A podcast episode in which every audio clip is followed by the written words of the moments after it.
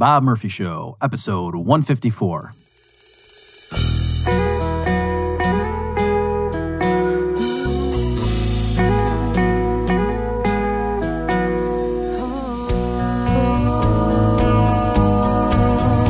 There's a tidal wave coming. What you gonna do?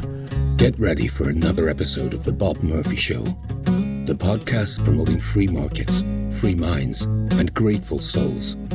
It's your source for commentary and interviews conducted by a Christian and economist. Now, here's your host, Bob Murphy.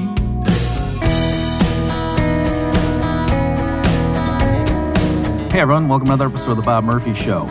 This one I'm going to be reviewing, or commenting upon rather, two movies. One is the movie The Hunt, which came out in 2020, and it was originally scheduled for a 2019 release, and it was called Red State, Blue State. You may have heard there was some controversy about it, that it's the story of a group of liberal elites kidnaps a bunch of Trump supporters of, you know, uh, deplorables and takes them to a secluded area and then literally hunts them down. And it was postponed because there had been there were two mass shootings when it was originally supposed to come out. I think in September of 2019 they postponed it and they renamed it. It, it was also postponed partly because there was some outrage once it got leaked, the, the news of of its plot, and uh, Trump and others didn't care for what they heard, and so it got postponed. And then the other movie that I'm going to be talking about is The Purge. And the connection between the two is that they were both by the same producer, Jason. I don't know if it's Bloom or Blum. It's spelled B L U M and it's Blumhouse Productions. I guess there I just decided it's going to be Blum. And so he's the producer of both. And they're actually similar films in many respects. So I'll be talking about both of those. So, my standard disclaimer when I'm going to do movie discussions on the podcast is it's unavoidable. I'm going to have some major spoilers. And so if you're thinking about watching them, let me give you a little bit more information to make an informed decision.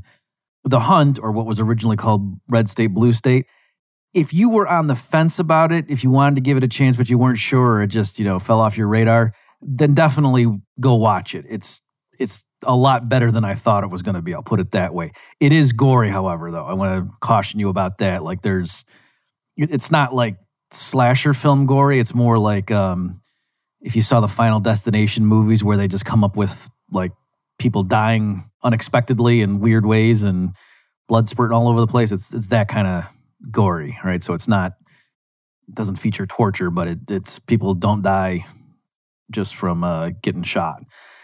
So there's that element. But like I say, if if you knew that was part of the territory and you were still considering it, and then yes, it, its redeeming features outweigh the downsides, and it, it is surprisingly good.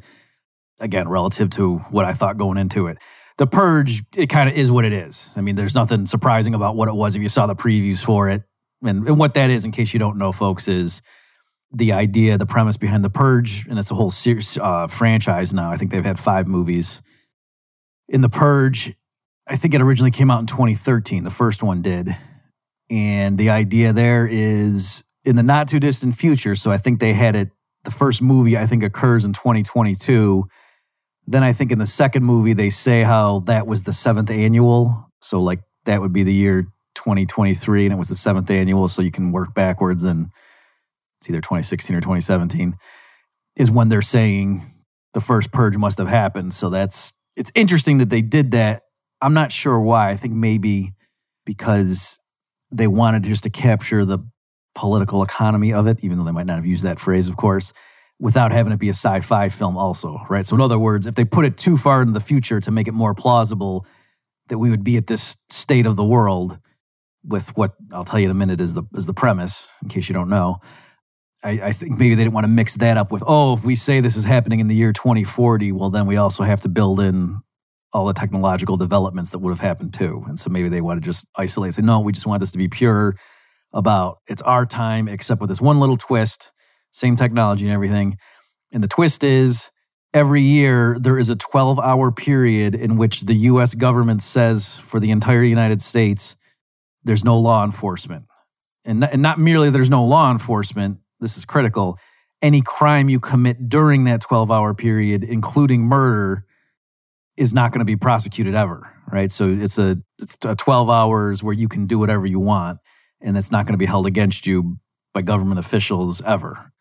You know, so it's not merely that they're not going to respond to your call for help, but even after the fact you can't, you know, bring charges against somebody. Okay? So that's the premise. So that one like I say it's it, it is what it is. Like if you saw the previews for it and we're like, eh, I mean, if you never saw it and don't care to, I'm not telling you to go see it. But on the other hand, it's if you thought, oh, that looks interesting. I mean, yeah, it's it lived up to the preview. Put it that way. Whereas in contrast, I'm saying red state, blue state. When that became known, I can understand why conservatives flipped out about it, but it's it turned out to be better than what they thought it was going to be. All right. So at this point, I will pause and give you a chance to hit stop if you want to be someone to go watch it first, one or both of these before you come and listen to the rest of this episode. Okay, if you're still listening, it's because you have voluntarily chosen to have spoilers thrust upon you. So don't get mad at me. So I'll talk about the hunt first because I think I have less to say about that, or at least there's less in terms of political economy and my work on private law and stuff where you know as you guys can probably guess that's what I want to talk about with the purge. That's that's why I'm going to chime in on that movie. So let me just explain some of it. The, the big picture is what I want to say regarding the hunt is this actually is a case where when you first hear the premise you can see how certain conservative types would flip out and say are you kidding me? They're making a movie about liberal elites capturing and then hunting down and slaughtering Trump supporters, and this is supposed to be, you know, art or, or you know, entertaining. Can you imagine if they flipped the roles? Can you imagine? I mean, they wouldn't even, you know, get out the door with the the first fundraiser for that thing. They, they would be picketed and so forth, and saying, "Oh, this is going to lead to violence." And so this just shows the So that stuff is all true, and I do want to come back to that point in a minute. But what I want to say is this movie was being, I don't know if ironic's the right word. It, it was a dark comedy. I'll put it to you that way. It, it was so it was not just a thriller. And I'll, I'll tell you what it wasn't. It, in the beginning, so my wife and I are are watching this thing, and we are trying to figure out. I don't remember why we decided to watch it, but for some reason we started watching this thing, and I had remembered the controversy about it. By the way, I think it came out in March of 2020 in the theaters, but it had a limited run because of you know the COVID restrictions kicked in, and so we saw it, uh, you know, on our TV. I forget which what it's on. So we start watching the thing, and in the beginning, it's just straight. So it, so it opens up where it's like the camera is looking at somebody's iPhone. All right. And so, like, in other words, you're seeing it from the perspective of someone who's texting and, and the person's part of a group chat. And they're talking about other stuff. And then somebody says, Well, hey, I, did you see what the rat effer in chief said? but it wasn't Effer. And they said, Yeah, I can't stand that guy. And then someone else chimes in as well. At least, you know, our vacation's coming up at the manor and we're going to hunt down some deplorables, something like that. And then the next person, you know, chimes in and says, Hey, I thought we agreed we weren't going to talk about the manor over text. Okay, deleting this thread now. All right, so that's that. And then it, you know, transitions and there's a a, a private jet that's flying, and there's you know some clearly you know wealthy guy who's like a lawyer type or you know corporate lawyer type, you know, real slicked back hair and everything. And as this is going to be relevant later in the movie, he's very uh, haughty and elitist with the the stewardess. You know, so she comes up and she's like, "Oh, do you want caviar? Da da da. We have this and this." And he he like for one thing, he's got headphones on and he pretends like he doesn't hear her at first, and then he's like, "Oh no, I'm just kidding." All right, so it's it's hard for me to convey just speaking to you folks, but he's he's being a jerk. All right, like it, it wasn't like a funny prank or something. It was just he just did it to make her feel awkward and uncomfortable and not know what, what to do. Like, should she repeat her question or not? Like, there was, there was no, you know, he wasn't just doing a little joke to make her chuckle. He was just doing a power play. And then and then he asks her, Have you ever had caviar? Because she's, you know, telling him about the caviar. And she said it was excellent. He's like, Oh, have you ever had caviar? So again, he's, and she's Oh, oh, uh, no. So again, he's just turning the table. She's trying to be helpful and do her job. And this guy's just being a jerk to her. All right. And then somebody stumbles forward and you, he looks, you know, crazed and you don't know what's going on. And then this guy stands there goes, I'm a doctor. I'm a doctor. Here, sir. Lay down. Let me see. And he takes a pen and he says, okay, okay, go. And he jams the pen right into the guy's neck and blood spurts everywhere. All right. And so then you're like, whoa. And so right out of the gate, the movie like shocks you. So it turns out that they were, fly, you know, that plane is flying some of the deplorables to where they're going to go. And that guy somehow got out of his holding. And so they, you know, took him out right then and there. Okay. So that's how it's, how it gets going. You know, that's like the first major scene after that text scene. And, uh, so it's, it, as a movie, it's very interesting it's not what you expect, right? So then the next scene, don't don't worry, I'm not going to summarize. I'm like a fifth grader giving a book report, and then this happened, and then this character said this, and then this. That's not what I'm doing, even though it sounds like that's what I'm doing. Um, in the next scene, it it opens up, and there's all these people who are like kind of groggy and coming to, and they they have um like gags in their mouths that are like with chains, you know, going behind their head and they have to you know get a key to open it. Like there's a little you know little padlock on the back of their head, so they can't take these things off. They're like plastic and like a bite pad and stuff. You know? So I mean, they're in there pretty good. It's not just like somebody stuffed a sock in their mouth. That this thing's pretty good in terms of being on there securely, and you're going to need to break that little padlock to get the thing off your face. And they're looking around, and there's a big crate in the middle of the field, and so they all there's I guess there would be 11 of them at this point because I think there were originally 12, and the guy who got killed on the plane was the 12th. So I think there's probably 11 left. And they all kind of come together.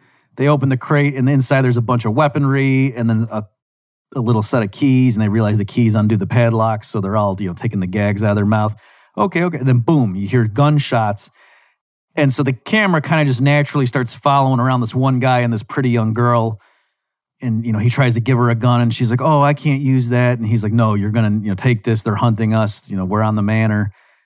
That's what this must be. And she's like oh okay. And so you're just kind of assuming the way movies go that this guy is to be the hero and or this girl you know and he's to be protective of her. And you just kind of assume and then boom she gets her head blown off like 30 seconds after you meet her kind of thing. Well not 30 seconds maybe four minutes after you meet her and th- and that guy dies soon afterward too. So that's part of what I mean when I say the movie.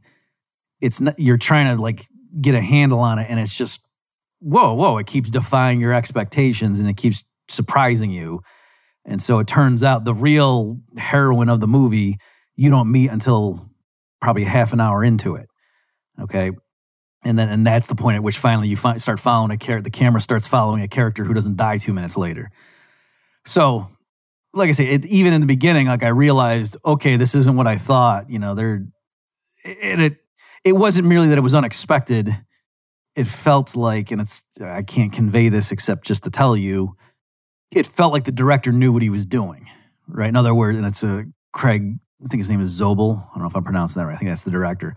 So what I'm getting at is like it was leading you to believe that the guy and the pretty girl were going to be the protagonist and then he kills them off right away just to shock you right? So that that's what i'm saying is it's it wasn't just i was jumping to conclusions.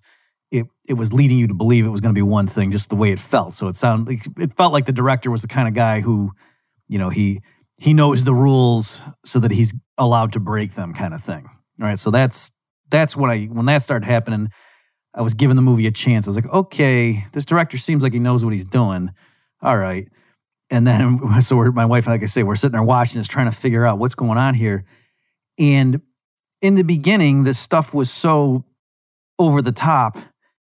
And I'm gonna don't worry, I'm gonna finish my train of thought. I opened it up a while ago. For again, for you computer programmers, it's like if you do a do loop or something that I remembered. I'm I'm not gonna have nests within nests and not finish them out. So what this movie is not, even though at first I thought maybe that's what it was gonna be, is um, the Brad Pitt movie where he's the Nazi hunter. What is that? I'm gonna look it up right now. Nazi hunter. What is that called? Inglourious Basterds, right?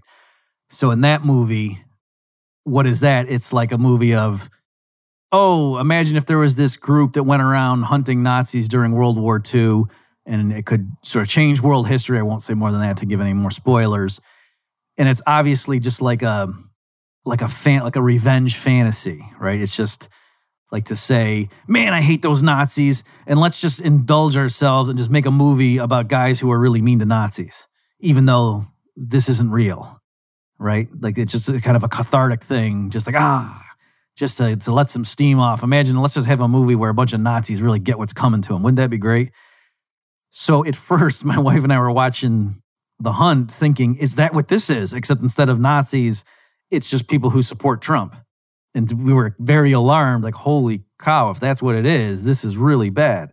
But again it's that's not what it ended up being even though in the beginning it was pretending to be that.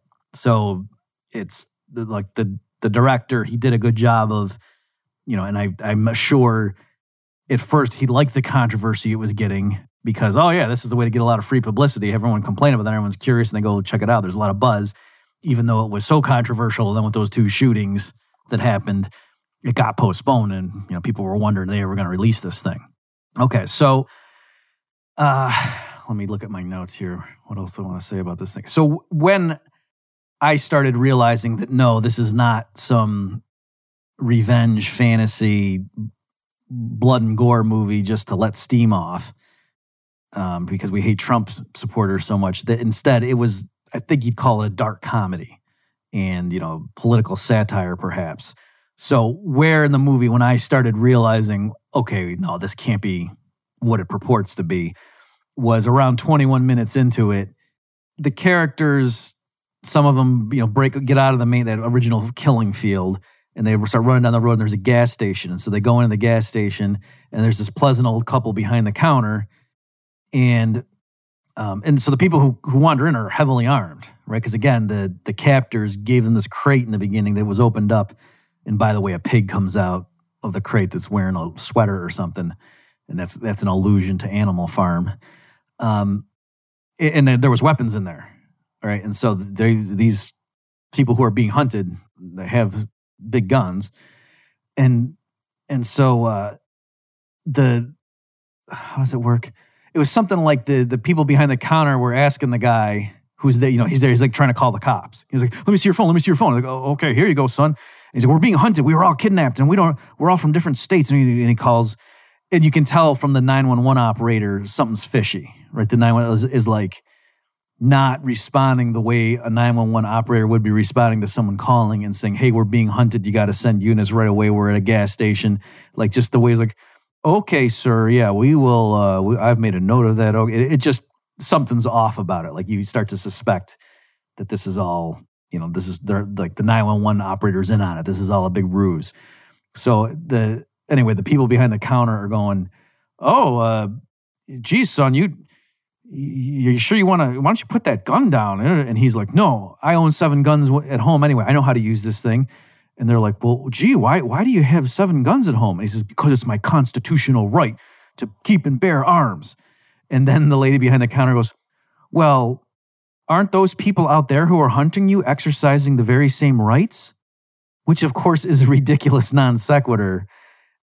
And so the and the guy he doesn't get a chance to answer him because somebody else starts dying or something. But right, but I'm saying at that point, like that was so ludicrous that somebody who's so during this thing they're they're making the Trump supporters kind of over the top. Like for example, a different one earlier is this this lady gets her legs blown off and then she's sitting on a spike that went through her chest, right? So her top half is on this but and she wants to kill herself. And so she says to another of the Trump guys that's there.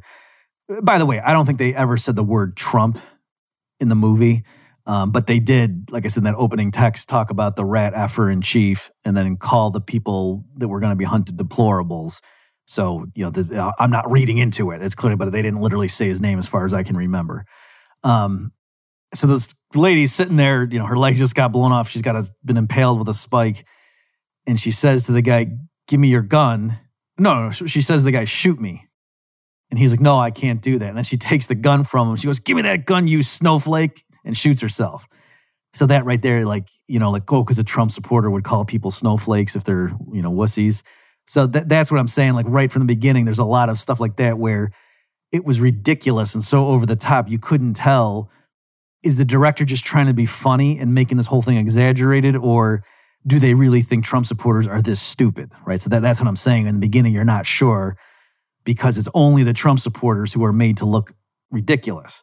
So then, likewise, at this gas station scene, which happens like 20, 20 minutes later, the people who are being hunted when the guy proudly says, No, the reason I have seven guns is because it's my constitutional right. And then the lady says, Oh, well, these people who are hunting you for sport, isn't it their right also to do that? Like, that's obviously stupid. And so you're still not sure. Like, wait a minute. Is the director just that dumb? Like, do they really think that that's if you own guns, then you therefore must be endorsing someone's right to hunt you? And like I say, so it, it's going to turn out that no, it isn't. But I'm saying at that point, I was like, wait a minute, what is this? It's because again, it was so over the top. Anyway, my personal doubts started to fall away, and I realized, okay, yeah, this guy's just trolling, or you know, is just making fun of everybody. Is later in that scene, so they those people end up dead in the in the store because the two people behind the counter are in on it. You know, they're they're with the liberal elites, and so the lady she goes behind the like they're dragging the dead bodies out of the way and they start mopping up the blood and everything. And when she drags one into the, you know, behind the counter or whatever, or bringing him back to the storeroom, she comes out and says to her husband, Oh, and he's like, What? What's the matter? He goes, He had a wedding ring on. Right. So she's starting to feel some doubt about, Oh, we just killed that guy. And the guy goes, Oh, don't worry. He probably uses the N word. right. And so then she's, Oh, and then he he he says he probably uses the N word to refer to African Americans, and then she's like, well, no, they're they're black people now, or something like that. And so they're going back and forth, and he's like, no, you're not supposed to call them uh, black people. You're supposed to call them African American. And then the other person says, no, no, no, now we can call them black again. They do it on NPR. All right. So I'm saying by this point, again, this is not like 25 minutes in the movie. They start making the liberals be ridiculous and like sort of caricatures of what a white elitist liberal would be like who wants is very concerned about racism and then is wondering, oh wait a minute, what do we call him now? Do we call him African American or can we go back to calling him black? What what do we? Okay, and, and using NPR as your guide as to what you're allowed to call people who are black, right? so that's what I'm saying. At that point, I was like, all right, okay. So um, I had just made some. There's funny jokes throughout and everything, but I don't think there's much point in me telling you about the jokes. So in terms of the the sophistication of it, what was interesting is there's a mistake. So this is a major spoiler. If you've started listening to this thinking you weren't going to watch the movie, and at this point now you're like, oh, actually, this movie sounds like it might be funny, then you know what you can do? You can move the scroll bar ahead a few minutes and, and skip this part because I want to give a major spoiler right now for this movie. And then if you want to skip to hear me talking about the purge, you can do that. But as far as the major spoiler, so it turns out that the um, two spoilers actually. That initial text conversation was a joke. Okay, so the person who wrote let's go get these, you know, round up some deplorables or that was a joke. But because one of the guys in the conversation was having an affair, his text messages got subpoenaed or something. And so then that other person's joke somehow got leaked out to the public. And so then a bunch of right wing bloggers got a hold of it and started like, you know, concocting this grand conspiracy theory about look at this is proof there are really elite liberals who go out and kidnap Trump supporters and take them to some place on their manor and, and hunt them down for sport, even though that wasn't, you know, that was just a myth. And so the person who texted that was, re- it was so it was like Pizzagate. So it would be as if somebody said, you know, okay, well, make sure we order this and this with the young kids, ha ha just referring to the stupid conspiracy theory they had heard and pretending it was real just to be funny. And then if a Trump supporter saw that and said, see, it really is real, they admit it. Right. So that's the kind of thing to happen. And so this lady lost her job and, you know, so in the movie, that's why they end up going and doing it. Right. And the, and the people they picked were the right wing, you know, bloggers or podcasters or whatever who were pushing or on social media who were pushing the narrative saying we got to get these you know liberal elitists. Right so they're doing it as revenge. So that was an interesting twist. But and so my comment is what was interesting is they were mad at the trump supporters for accusing them of doing something that they ended up doing. And again the director was sophisticated enough i think that he did that on purpose. So in other words what the liberals were doing was they were so outraged. Like, how dare you accuse us of being killers, you right wing blowhards, and to punish you for that, we're going to kill you. Right? You, you, see, and I thought, you know what? That that's right. That's correct. Like that's that is how liberal. Like that is that what their value system is. It's sort of like, well, in any event, I'll I'll move on, and and and so it's like you know, oh, you're going to accuse us of using violence if we don't get our way. Well, because we're so mad at you, we're going to, you know, burn your city down then. So then, um, and then beyond that though, so they had the the the true heroine of the movie, who's this, you know, this woman who had served in Afghanistan, and you know, so she's knows what she's doing with weapons and whatever, and can fight in hand to hand combat. So she, you know, she ends up getting through and you know facing the final boss in the last battle, and she tells the you know the lady who orchestrated the whole thing before you know they they have their their head to head battle. She tells her that you screwed up. She said you got the wrong lady. There's someone else in my town with my same name. Her middle name is spelled differently. We get each other's mail all the time, saying you know you you kidnapped me and are hunting me. I'm not even the right wing person that commented about you on social media. That's that's somebody else in my town with my same name. And so then they fight and whatever. And then they're both, you know, bleeding and seemingly both are going to die, but the heroine pulls through. And the lady who had orchestrated the hunt and everything, who had kidnapped her, says as they're both dying, just just tell me, look, we're both to die. Did I really get the wrong person, or are you the, you know, were you the someone the person who who called me a, you know, female dog on social media? And the lady, you know, the the heroine of the story goes, "You got the wrong lady." And so then, you know, the camera moves back to the liberal elite who works her the whole thing, and she just goes, whoops, and then dies. and so, again, what I, th- I thought that was great is they were showing. So, so the, in case I'm not being clear here, the point of the movie is both extremes are wrong and absurd, right? So the movie is making fun of both eh, sort of, you know, knee jerk right wingers, but also liberal elites who think they're sophisticated and morally, morally superior what they were showing there is this lady, you know, kidnapped this person, hunted her down and whatever, and, and thinks she's now bleeding to death on her kitchen floor. And when learning that, oh, regardless of whether my value system in terms of what did this lady who said this about me on social media deserve to be hunted down like a dog, regardless of whether that's justified, the fact that I got the wrong person possibly, and then to hear that, and would you feel horrified and just to go, oh, whoops, like I thought that was great because that's like, yeah, oh, the COVID lockdowns may have killed millions of people in Africa from starvation. Oh, well, whoops, you know, hey, we were just trying to help. That's that's what I thought the director was capturing there, or I guess it could be the writer too, uh, was the, just the complete lack of accountability or concern. Like when you're when you use violence to go impose your will on everybody else because you think you're morally superior and then it doesn't even work and you screw it up even according to your own intentions to not be horrified and feel re- absolute remorse. No just yeah okay next. And i thought that was that was a a very good indictment. Incidentally that i think also the plot twist because i was asking my wife what she thought because it, it was it was never crystal clear was that heroine again who ends up you know she's a total badass and does all kinds of cool stuff to to survive. Was she just messing with the lady and really it had been her on the social media and just wanted to not even give her the satisfaction before she died to think at least she got the right one? And my wife thought, her, in her opinion, no, that it was saying she really wasn't, that that had been a mistaken identity. And I think I agree with her because that sort of makes sense that the filmmaker, the the one character who really was uh, completely in the right and there was no, you know, no problem with, no flaw, was neither from the right nor the left, right? Was a, a trooper, you know, served in Afghanistan and, you know, and, it wasn't some political hack. Whereas if she really had been a Trump supporter, then it would have shown the Trump supporters were in the right. Okay, so anyway, that's that's how that thing went down.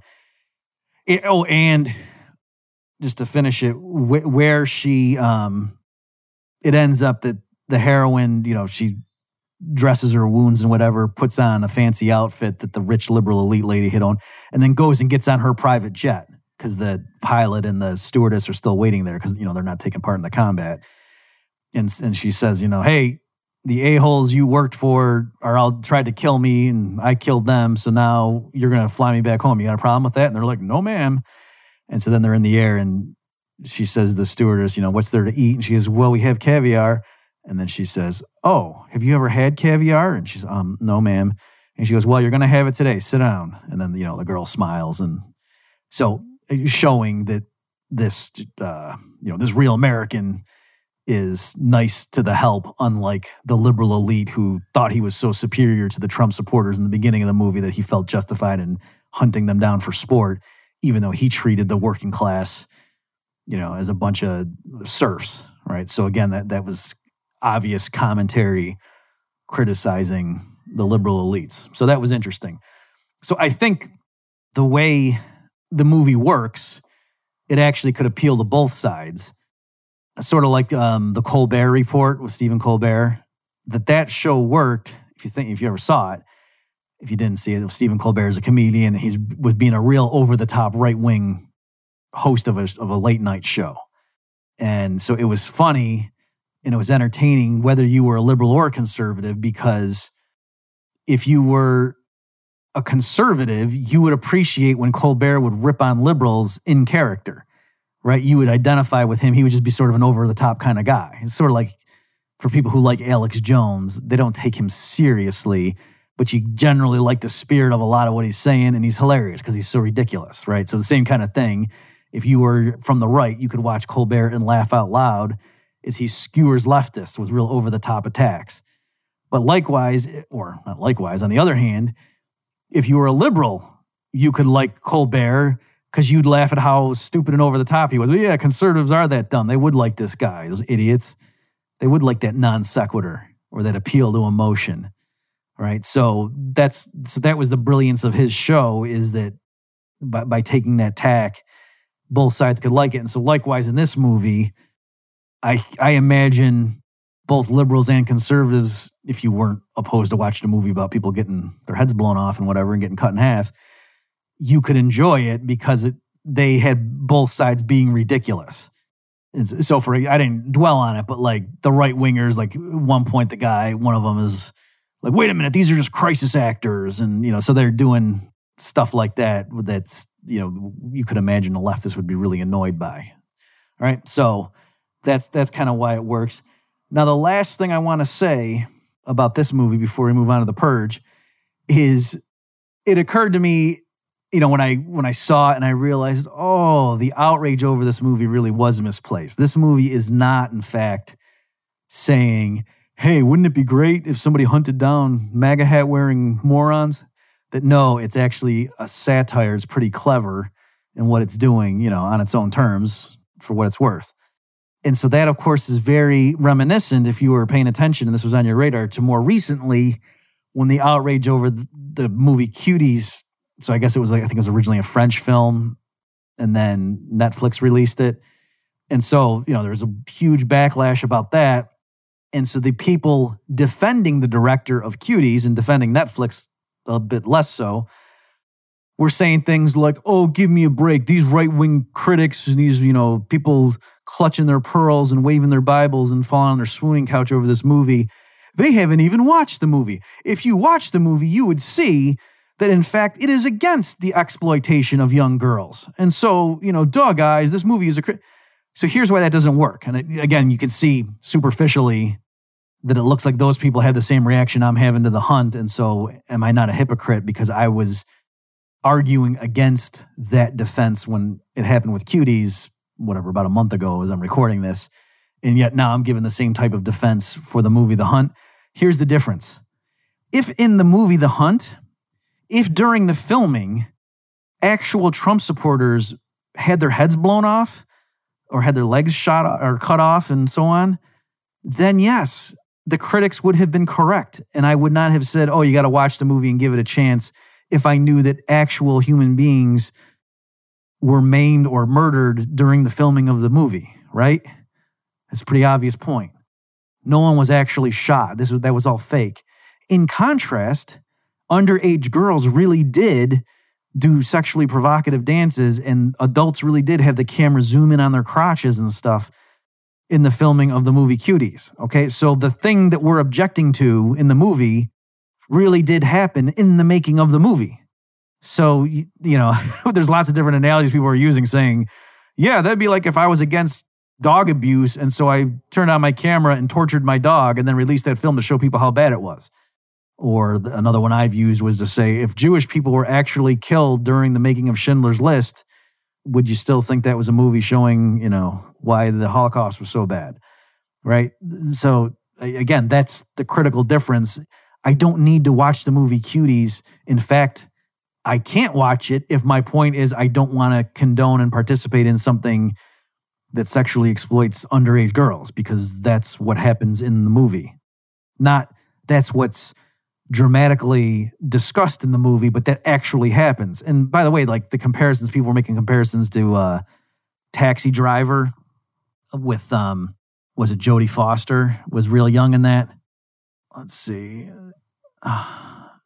Um, I'm not finding it real fast, but she, but she was like 14 or something, and she played a prostitute, right? But my understanding is, I, I saw the movie a long time ago. Number one, it didn't actually show anything, you know, with the act with Jodie Foster, like she was clothed and everything in the in the movie. And my understanding is when they filmed it, if there was a scene that was getting into heavy stuff, like she actually left the set. They actually didn't even have her around because she was a minor, and you you know you don't can't have a little kid seeing some of this stuff. All right, so it's again, it's not the same. And by the way, you could have still done the movie Cuties without violating these precepts, right? There's a way you could do it. You know, you could change the camera angle, you could do CGI, you could have stunt double, you know, there's all kinds of stuff you could do. But my understanding is that's not what they did. In fact, they actually just had those actresses who were you know, under 16, I think. Um, some of them I think were even much younger, but I don't want to say a, a number and then be wrong. But shockingly young, some of these actresses. And also, too, I read stuff about how they auditioned a bunch. So it's not just the ones that made it in the movie, but all the ones that auditioned. And I don't think they were singing somewhere over the rainbow to see if they were going to get cast in that movie. Right. So that's what we're talking about. I'm not saying the director was necessarily demonic. I don't know. But clearly, what happened for the making of that film was the exact type of thing that the film was ostensibly trying to critique. So that's the huge difference. And again, that's why I'm not a hypocrite for saying, hey, the outrage over the hunt was actually misplaced. That's not what the director meant. You really need to watch the movie to see what they were doing with it. Whereas the people who said that about cuties, no, no, you're misunderstanding what the critique was if you think watching the movie matters one way or the other. It doesn't matter. I don't need to watch the movie. Uh, again, unless it turned out you said, no, no, no. In the beginning of the movie, they flash a thing saying all the scenes depicted in here are CGI, then that would be the only way watching the movie would alleviate my concern. And obviously, that's not what they say. Otherwise, people would have mentioned that. Folks, let's take a break from the discussion for me to once again remind you that if you like what you hear, you like the guests that I bring on and the perspective I offer in the solo episodes, by all means, consider making a contribution. The more such contributions I get, the more episodes I can do per month just as a justification for using my scarce labor hours on this outlet that I love, but yet does not fully pay the bills. And so I can only do it part time thus far. For details on how you can do that and all the special bonuses depending on your level of contribution, go to bobmurphyshow.com slash contribute. Let me just mention, if you've made a qualifying contribution and you're supposed to get let into the Facebook secret group, shh, it's a secret and it's been more than two weeks since you've made the contribution and I haven't gotten back to you, that means I somehow missed the note in my inbox. And so don't be shy. Please get in touch and just let me know. Uh, make sure that I get everybody in there who's supposed to be in there. Last thing I'll mention is whether you contribute or not, another way you can certainly help is subscribe to me on YouTube. And when you come across an episode that you realize some of your friends might be interested in, or you know, a coworker, and I'm going to be trying to make more episodes that are catering to someone who's not a true believer, as it were, then sharing the episodes with people like that is another great way for me to get the podcast out in front of more people. Thanks everybody for your support, and let's get back to the episode.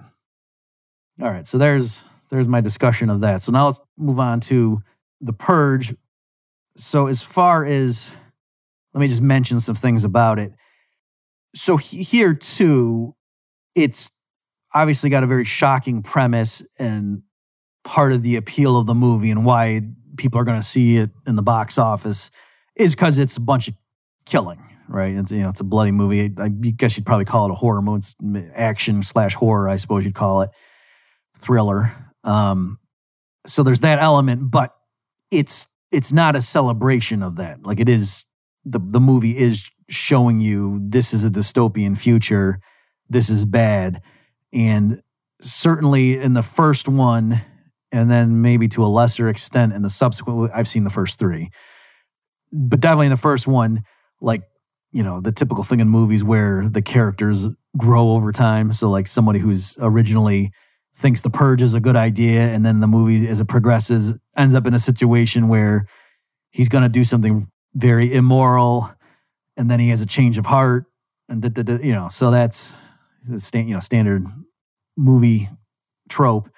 But that happens and so again the the movie is not telling you that oh wouldn't this be awesome if one day a year we could just really let loose and kill people? Oh that's not what it's doing. It's it's showing you look at how bad that would be. Now having said that let me just mention some things. Well, a few other points. So it's interesting. They they clarify. So it's actually just a 12 hour period. It's not a full day. So it, it starts, I think, at seven o'clock at night, and then 7 a.m. the next day is when it's over. And there's big like you know horns to alert you. The the monitors turn on, and the government says we are now beginning the you know this year's purge. For the next 12 hours, all crime will be legal, including murder. But then they clarify and say um, the government officials of level 10 are exempt. Right. So you, you still can't kill government officials. So that's an interesting clue that, wait a minute, something's a little fishy here. And um, they also say you can only use weapons class four or lower. So at least in the first three movies, they don't specify what does that mean exactly. But the point is, you can't like go steal a plane and drop hydrogen bombs on people. Right. Um, you know, that, that would still be illegal. But you can use weapons class four. And you, you see people using some pretty heavy duty stuff. At least in the first three movies, though, I haven't seen like a tank, for example. I don't know if that's allowed. But people can certainly have like big, huge Gatling guns and things like that. So, just a few things that occurred to me while watching this. One is that cooperation is still essential. All right. So even in the dog eat dog world where anything goes, there's no rules except there's no rules. That's the only rule. Even in that world, the people who are really menacing, it's not just some crazy guy running around like Jack the Ripper or, you know, Jason Voorhees or something. It's gangs, you know, who work together, who don't just slaughter each other, where they have rules and they help each other. That's who you got to watch out for. And then even more specifically, ones who are connected to the government. All right. So because they're going around like in really heavy duty vehicles with, you know, body armor on and stuff like that. And they all, of course, work together. They have a team c- commander and things. So m- my point is, even on this night of pure anarchy and lawlessness, that it's not just crazy, you know, chaotic, evil things running around that are just completely, no, it's like coordinated groups who follow social codes and mores with respect to each other are the are the real people you got to watch out for. And that's what they do. They organize, you know what I mean? So people go out and hunt during the purge, but as a pack, right? And so that kind of shows that the benefits of social cooperation. And so even there, it's really only isolated acts of disregarding customs and so on. And, you know, oh, should I refrain from wanton violence against the person standing right next to me. Well, if you're part of a of a pack that's hunting, yeah, you have to do that. Otherwise, it won't work. Right? If you're always worried that the guy walking behind you with the crazy scary mask on is going to stab you in the back, well then you're not going to walk around with him. And and so then you're not going to be as hunt effective as a hunter. Right? So I'm just just pointing that out that it's interesting even on its own terms in order for these groups to be formidable, they can't be purging on each other, you know, or at least not too much. There's got to be honor among thieves, as it were, honor among purgers. Another interesting thing is they show, they keep trying to explain, like, why would anybody support this? This new, you know, this new thing. So the, the justification they give is that oh this this allows us to you know vent our anger and get you know get all of our emotions out and and so on this you know this 12 hour period every year to cleanse ourselves for, so for one thing they don't explain why is it every year? Like why wouldn't it be every six months or why wouldn't it be every five years? You know that kind of thing. It's just okay it's every year. And they they show in the first movie they say unemployment was down to 1% and it's funny in the second movie i think they say unemployment's 5% and they're saying that as if that's like a really good thing, which is funny because no, actually, in real life, unemployment was way below five percent, you know, before the pandemic hit. So it's that's not like oh yeah, to, to get unemployment down in the four percent, you got to be willing to have people get killed every year. But what's interesting is, I think the economic premise there is oh, by periodically letting basically the rich people go and wipe out the undesirables, which is kind of like the premise behind the, or not the premise, but like the subtext of this movie or this franchise, The Purge, is that it turns out in practice, even though, yes, theoretically anybody can do anything except to government officials, in practice, it's realistic that the rich people, they get, you know, high tech security. They install systems on their homes so that big metal plates come down and cover the doors and windows. You know, they live in gated communities. They have all kinds of heavy weaponry secure other types of security systems, whereas the homeless are really screwed and just regular poor people living in apartments, you know, they, they don't have anything really except like, oh, the outer door to the apartment complex, they might put a bar on it or something. But they're kind of sitting ducks too. And so the rich just go out. And that's so that's part of the thing. And so my point though is they're they're saying, oh, in a world like this, oh sure, it's immoral but hey, at least the unemployment rate's really low. And I want to say, no, that that's not how it would play out. That, for example, okay, every year, yeah, I guess they're trying to say, oh, like the people who were out of work, some of them would get killed. Well, yeah, okay, but then a lot of employers would get killed too. And you could say, okay, it wouldn't be the ratio wouldn't be there. Okay, fine, but if some guy who runs a business that has 10 employees gets killed, well, then there's 10 jobs now that people are out of work, right? So, you know, you, you don't help stabilize the labor market by every year just having murder be legalized, right? And also, so far in the first three movies, they haven't really focused on this. It's mostly just been murder.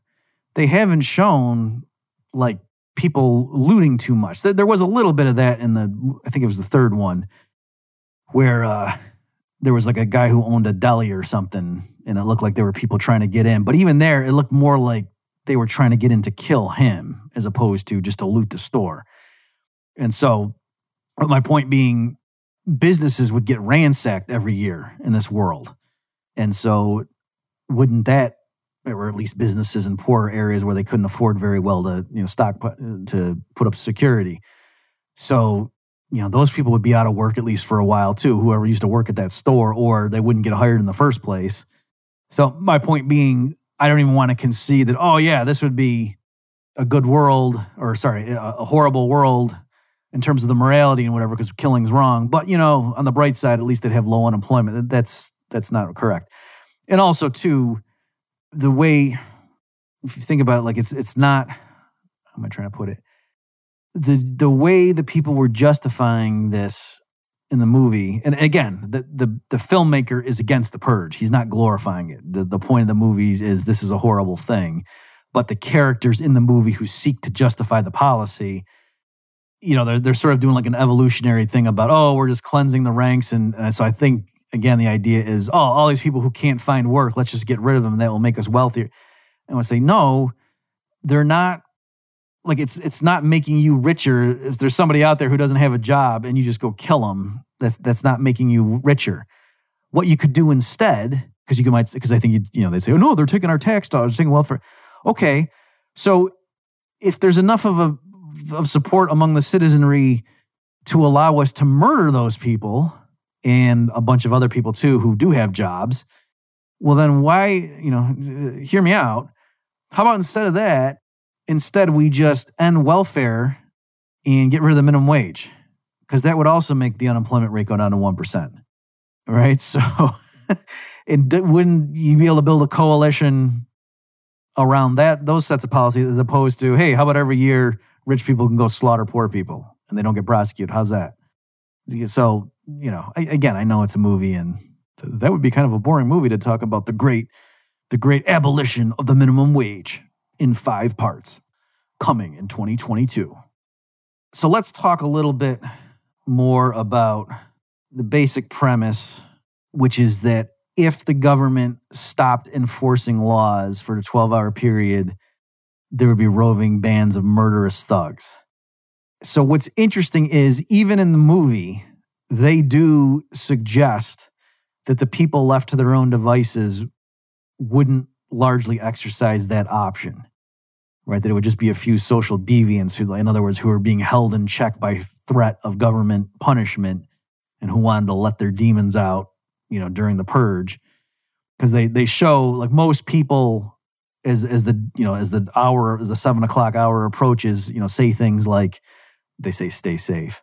Um, you know, like they're wishing, okay, well, it's t- getting close to lockdown. Let's go home. Stay safe, everybody. Right. So most people, when this thing approaches, just go and barricade themselves and wait the night out. Right. So it's showing that that right off the top, most people do not participate in this thing.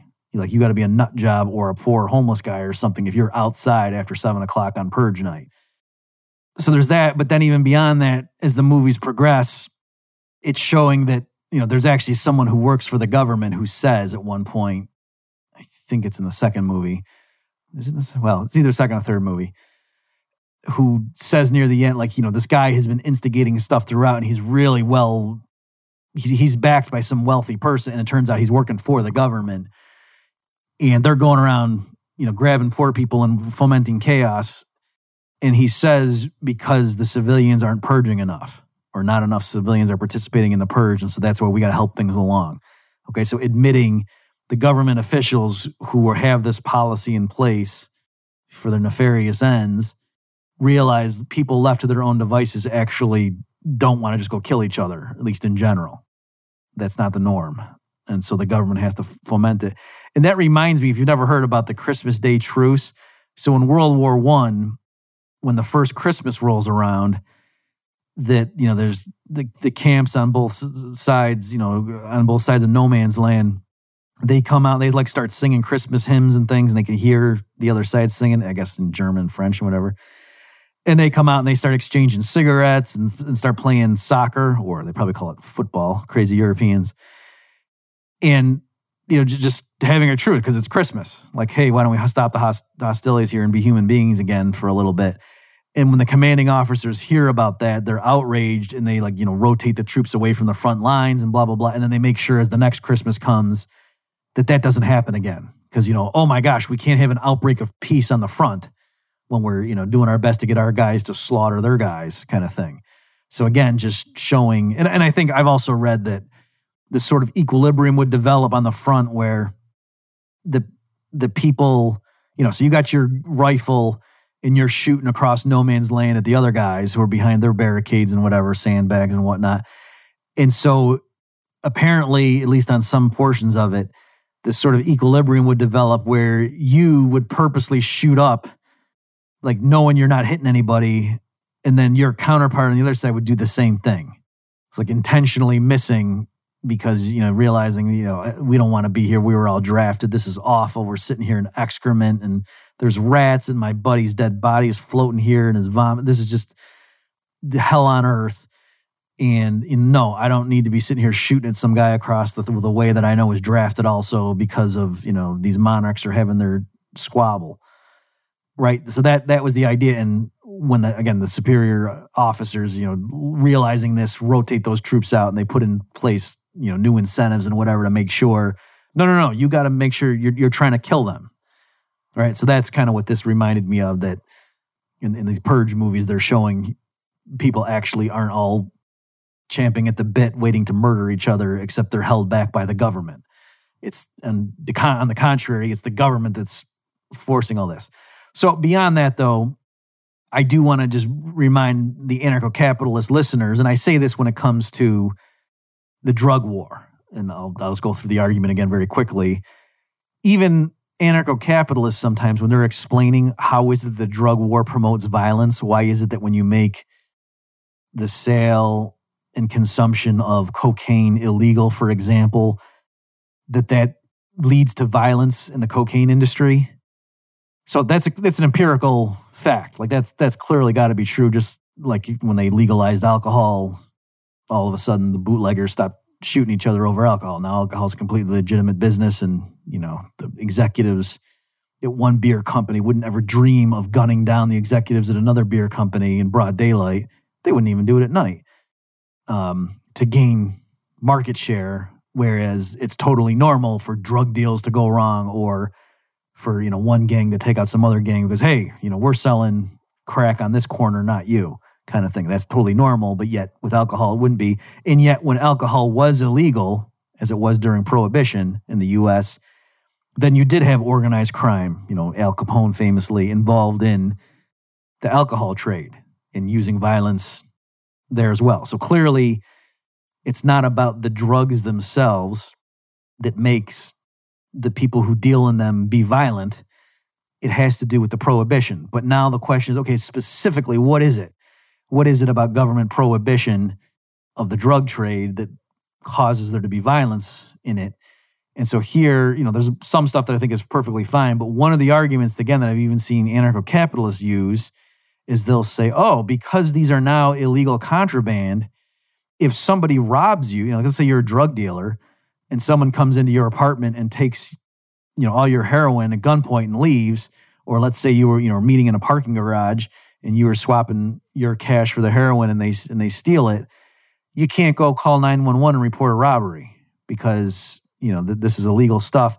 And so because now there's not the protection for property rights there that there is that the, you know the, the the police and judicial system offer for other goods and services that's why there's more crime in the drug trade and so my point is if that's the argument you're going to make well you're conceding that the government police and courts do a good job or not do a good job but at least they they're better than nothing and that's sort of interesting from an ANCAP perspective isn't it and so that's why I want to refine it and say, no, really, what it is, it's that the government, police, and courts, it's not that they're refraining from hunting down the guy who stole your heroin.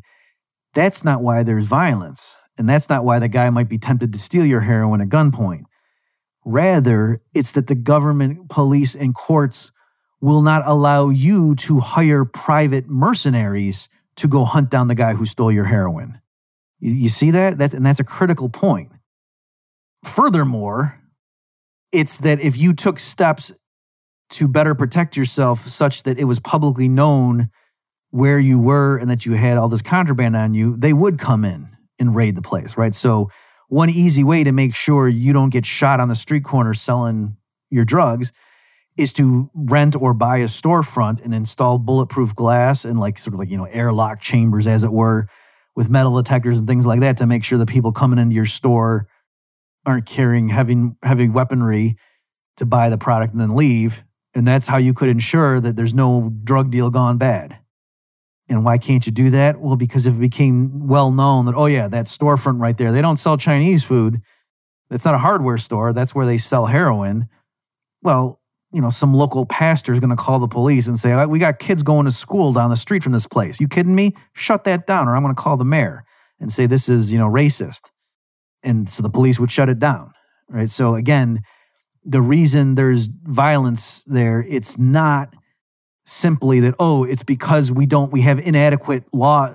It's that the police aren't helping us enough to help me track down the guy who stole my drugs. No, it's that the police are, quote, helping too much. It's because the police are enforcing a bunch of other, I would say, illegitimate laws, namely, like you can't hire private security to protect yourself from guys trying to steal your heroin. It's that that's that's the problem, right? People acting in the private sector could totally defend themselves from petty thieves or even more serious criminals if they were allowed to do so if the if the free market really were free or if the market really were free i'll say. All right? But it's not. The government's not going to let some other group challenge it by offering protection services a la you know rothbardian defense agencies. Those are always illegal in the modern world. Okay, so that's you know that's a critical part of the story if you're trying to explain the, the stuff with the drug trade. So likewise with this stuff with the purge, they do start getting into a little bit as the movies progress. They they start getting so in the beginning one it's just like featuring a homeowner and the only thing they've shown is that rich people have sophisticated security systems installed. But then by the next movie they start showing that oh no the, the markets emerge and now you know people can hire things you know and so they haven't gotten into it yet but my point is in real life what would happen is if everything's legal then there would be defense agencies you know that they could plan during the year and just you know not do anything to get ready to go. And as soon as 7 p.m hits then they could import all sorts of weapons I say, you know that are class 4 or lower I guess to not be in violation of the law and really stockpile you know if there's cities that have gun control or whatever and they can rush in all the guns to their guys and have flak jackets and that that that and then they could go around patrolling. And if they see somebody getting you know who's out in the street or whatever they could come up and be like hey you know we're going to charge you for overtime or whatever because you didn't have a plan with us but we'll escort you to your house and da, da, da, and but you know you got to pay us a thousand dollars. And somebody gets caught. By the way that's another goofy thing about these movies. People are doing stuff like they're going and getting bread at the grocery store at 6.30 when the when the, the purge starts at 7 and oh no my car broke down i mean to me that's ridiculous. Nobody you would be in your house and testing your and in the first movie too like they, they look at the clock and like oh it's 6.55 we better turn on the security system when you know you would have been locking that thing down earlier well probably the, the previous tuesday to make, make sure like the gears didn't jam or something while that thing was lo- locking. But in any event for people who somehow get caught outside of their home there would be businesses involved moreover you know in poorer communities there would be businesses that would come in and you know erect big safe areas and you know just tell people okay for 50 bucks you can come in here and wait the 12 hours out. You know we've got 100 guys with uzis patrolling you know just to keep keep the riffraff away you know th- that kind of stuff and yet there's nothing like that. And so I mean, it's partly i think a failure of imagination and also maybe as the movies progress they're going to get more sophisticated because they got to keep one upping the previous movie. But my point is they're they're showing oh you know without government police and but okay if the government really isn't going to enforce anything then in that power vacuum rothbardian defense agencies could spring to life.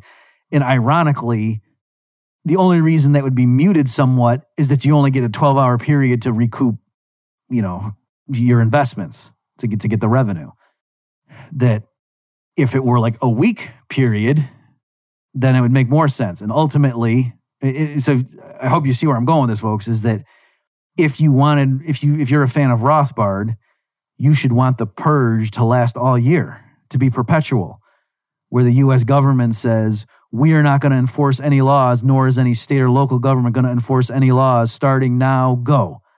And rather than thinking oh no we're all going to get slaughtered is if you're a rothbardian you should say we're finally free right? And it doesn't mean we're all going to get slaughtered because now private defense agencies can spring to existence, and you know, guys who aren't malevolent homicidal maniacs can get organized. It's sort of like if you saw the second, you know, it's the third one where the guy, the hero in the second one ends up getting, you know, he's like running a security agency for this senator who's running for president. So like that, except more so. There'd be plenty of agencies like that where guys who are, who are ex-military or whatever would offer service protection services and you would just see that proliferate. And again like i say the reason it doesn't happen more partly because the you know the movies they need there to be gore and just have rampant violence. That's the whole point of the movie or the series. But also it's only for a 12 hour period. If it were for a one month period then it would make more sense for these more institutional companies to come into existence and ultimately like i say the purge if it lasted indefinitely would be rothbard land and so if you're an ANCAP, when you're watching the Purge movie, if you're saying, yep, that's how humans are, I would challenge you to say, well, then why the heck are you a Rothbardian? Maybe you're right, in which case maybe Rothbard is wrong. I'm, I'm not, you know, you can guess where my leanings are, but my point is for sure there's a problem there. If you think the Purge movies are basically accurate, then you have to ask yourself, why are you a Rothbardian then? Okay. Um, just some, some other things I was wondering too about how it works, which would be interesting to see is like if you were a business person, could you like structure your deals so that in that 12 hour period, a lot of taxable activity occurs so that you can do things without having to pay tax? Because, hey, that's legal. If, if you get what I'm saying, like, could you quote evade your taxes in that 12 hour period? And as long as the transaction was consummated before 7 a.m., does that mean now the government, the IRS can't come after you? Right? Because again, the, the idea is you can go shoot somebody and then you can't be prosecuted the next day for the murder you committed last night because no i did the murder during the purge hours and everything's off you know on the table except killing a government official or using a weapon that's worse than a class four i don't know if it goes class five or class three right so by the same token like could you sell a bunch of stock and realize your capital gains and then not have to pay tax if you do it you know maybe, maybe you can't do it because the, the markets are closed but you, you get what i'm saying and also too i'm not sure like what happens with property titles. If you steal somebody's car during the purge, clearly that person can't call the cops that night. But then 710 the next morning, can they call the cops and say, yeah, that guy's driving around my car? At which point, you know, are you in possession of a stolen car? It's it's not clear how that works. Or do you get to say, no, I stole it fair and square last night, so now it's mine? And, you know, in case that seems goofy to you, well, right, but likewise, like if you killed someone during the night the person's still dead as of 710 the next morning. So at that point, can you be prosecuted? You know, so it's an interesting thing how that how that works. Like, because if you stole the car from somebody last night, you know, or, or like let's say you chop somebody's hand off and you still had it on you the next day. Like, do you have to hand the hand back over? Because oh hey, hey, we can't prosecute you for the violence, but you can't carry around the guy's hand. That's his hand. Give it back. It's not clear. These are the types of things I need to know. But in any event, you know, that's what I'm I'm wondering in terms of the legality of it. Could you organize these you know agencies that would would challenge the police, as it were, like would be rivals providing police and, and legal services and whatnot during that 12 hour period, and then what would they just have to disband as soon as the as 7 a.m. rolls around? It's unclear. But again, my my overarching point is keep in mind if you are a Rothbardian, that if you watch those Purge movies, strictly speaking, so what I'm getting at is besides the fact that the government behind the scenes was engaged in actively going around and killing people and whatever, as you learn in later movies, but the mere fact of the purge that they are going to refrain from enforcing laws so long as they really are consistent. And again, so that that's to connect it with my drug war stuff in case you're you're missing the point here. The problem with the drug war stuff, for example, to put it differently, someone might say, "Oh yeah, the police never even go into that part of the inner city. That that's just, you know, a free for all. That's anarchy." And that's why there's so many drive-by shootings, you know, and drug deals gone wrong in that section of town because the police won't even go in there. That statement is what I'm saying is wrong. Because if it were literally true that the police never went into this area of town, then you would have Rothbardian defense agencies. Or at the very least, you would have storefronts that would have bulletproof glass and things like that. And, you know, 15 employees who are ex Delta Force with, with flak jackets and combat helmets and things like that and whatever. Armored personnel carriers coming and going, that sort of thing. But yet you don't have that because if someone did try to set that up to get a you know drug operation going, then whether it be the local police or probably like the BATF or somebody in conjunction with the DEA and the FBI, they would come in and shut that place down. All right. So it is not the case that there are certain areas where the government at all levels in the US just never goes there. And that's why it's so awful. That that's not correct. And I've beaten to death probably why. And so likewise with the Purge movies, if it really were the case that for a 12 hour period, the US government does nothing and the state and local do nothing, that per se doesn't mean, oh, so therefore everyone goes around shooting each other. Or if it, it means if they do, well, then okay, just if it's legal for someone to go around and shoot people, well, then it's also legal for people to shoot them back. And and incidentally, this and they're kind of getting into it a little bit in the movies this idea of you know revenge in other words if you so yes you know i'm allowed to uh, you know there, there's some things in there within some of the movies about or one of the movies where some lady realizes her sister is sleeping with her husband. And so, you know, she's acting real cool and everything. And then she pulls a gun out and shoots her, you know, when they're having a dinner party once the purge starts. And you can do stuff like that. But then by the same token, you know, you can be shot back or people can plot for the next year. Right. And so it's, it's, it's not really the, what am I trying to say? Just because the government is not going to have its own employees punish you for murder does not mean murder goes unpunished. That's what I'm trying to get across. That you could still have organized things and there could it could even be markets, right? So you what you could do is let's say, you know, some crazy guy breaks into your house and, you know, kills your wife or something during the purge and hey, you know, and you can't call the police. Well, you can still wait a year. You can still there can be companies that say, "Hey, did you have a loved one that you lost last year? Well, this next purge will make it right." You know, you give us the information, we'll figure out who it is. We hire, you know, all these ex Navy SEALs. You know, we got to wait till the next purge, of course, because we, you know, we didn't prove this in a court of law. We're just taking your word for it. But so I'm saying there'd be all sorts of contract hits and things, and markets would develop so that people would know, yeah, if you do kill somebody during the purge, the government's not going to get you the next day, but you very well might be taken out a year later. And moreover, you being taken out a year later is more certain if the purges continue. You see how that works, folks? So, so let me repeat that because it's an important point. If you, you know, you you have a grudge, you, your neighbor down the street, you've never liked that guy. Oh, that guy's so smug. You know, I can't imagine. Imagine if there was just one time a year when it was legal for you to to kill people. like George Carlin has a funny routine where he's where he's like, or he maybe he said it in one of his books. I don't know if he ever said it on stage where he was saying there ought to be a thing where like for one day out of the year you can just kill people. And he said, now it can't be some bogus reason like he screwed my wife. It's got to be a legit reason like, no, the guy's just a real a-hole. You know, so this is kind of funny. But, you know, so there's your neighbor down the street, you can't stand the guy, you know, he's cutting the lawn wearing those those khaki shirts all the time. What is this? Who's this guy think he is? I'm gonna kill. Okay, so if there was just one purge, one 12 hour period, and you went ahead and did that, then maybe you get away with it and that was it. And so, yeah, maybe that would, if everybody knew there was just going to be this 12 hour period, the government's not going to force any laws, and then that's it. And that's the only purge we're ever going to have. Maybe there would be a bunch of rampant murders like that for, you know, silly reasons. But if people knew, no, every year this is going to happen, you might be a lot more hesitant. You know, there certainly wouldn't be as many deliberate murders, right? So the, again, the movie shows there are some people that are just nut jobs and sadistic animals who you know put on clown masks and go out with machetes and stuff.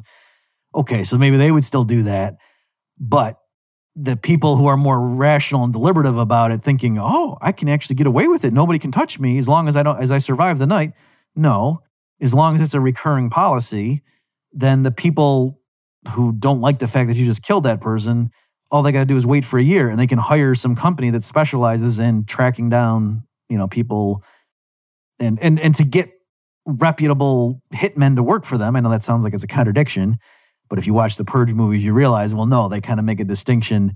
Even though you folks know I'm a pacifist, I still understand watching the movie who the good guys are and who the bad guys are. And there's a huge difference between someone grabbing innocent people and getting ready to kill them for sport, and then a vigilante coming in and shooting the guys who grabbed the innocent people to rescue them right? There's obviously a humongous moral difference between those two cases.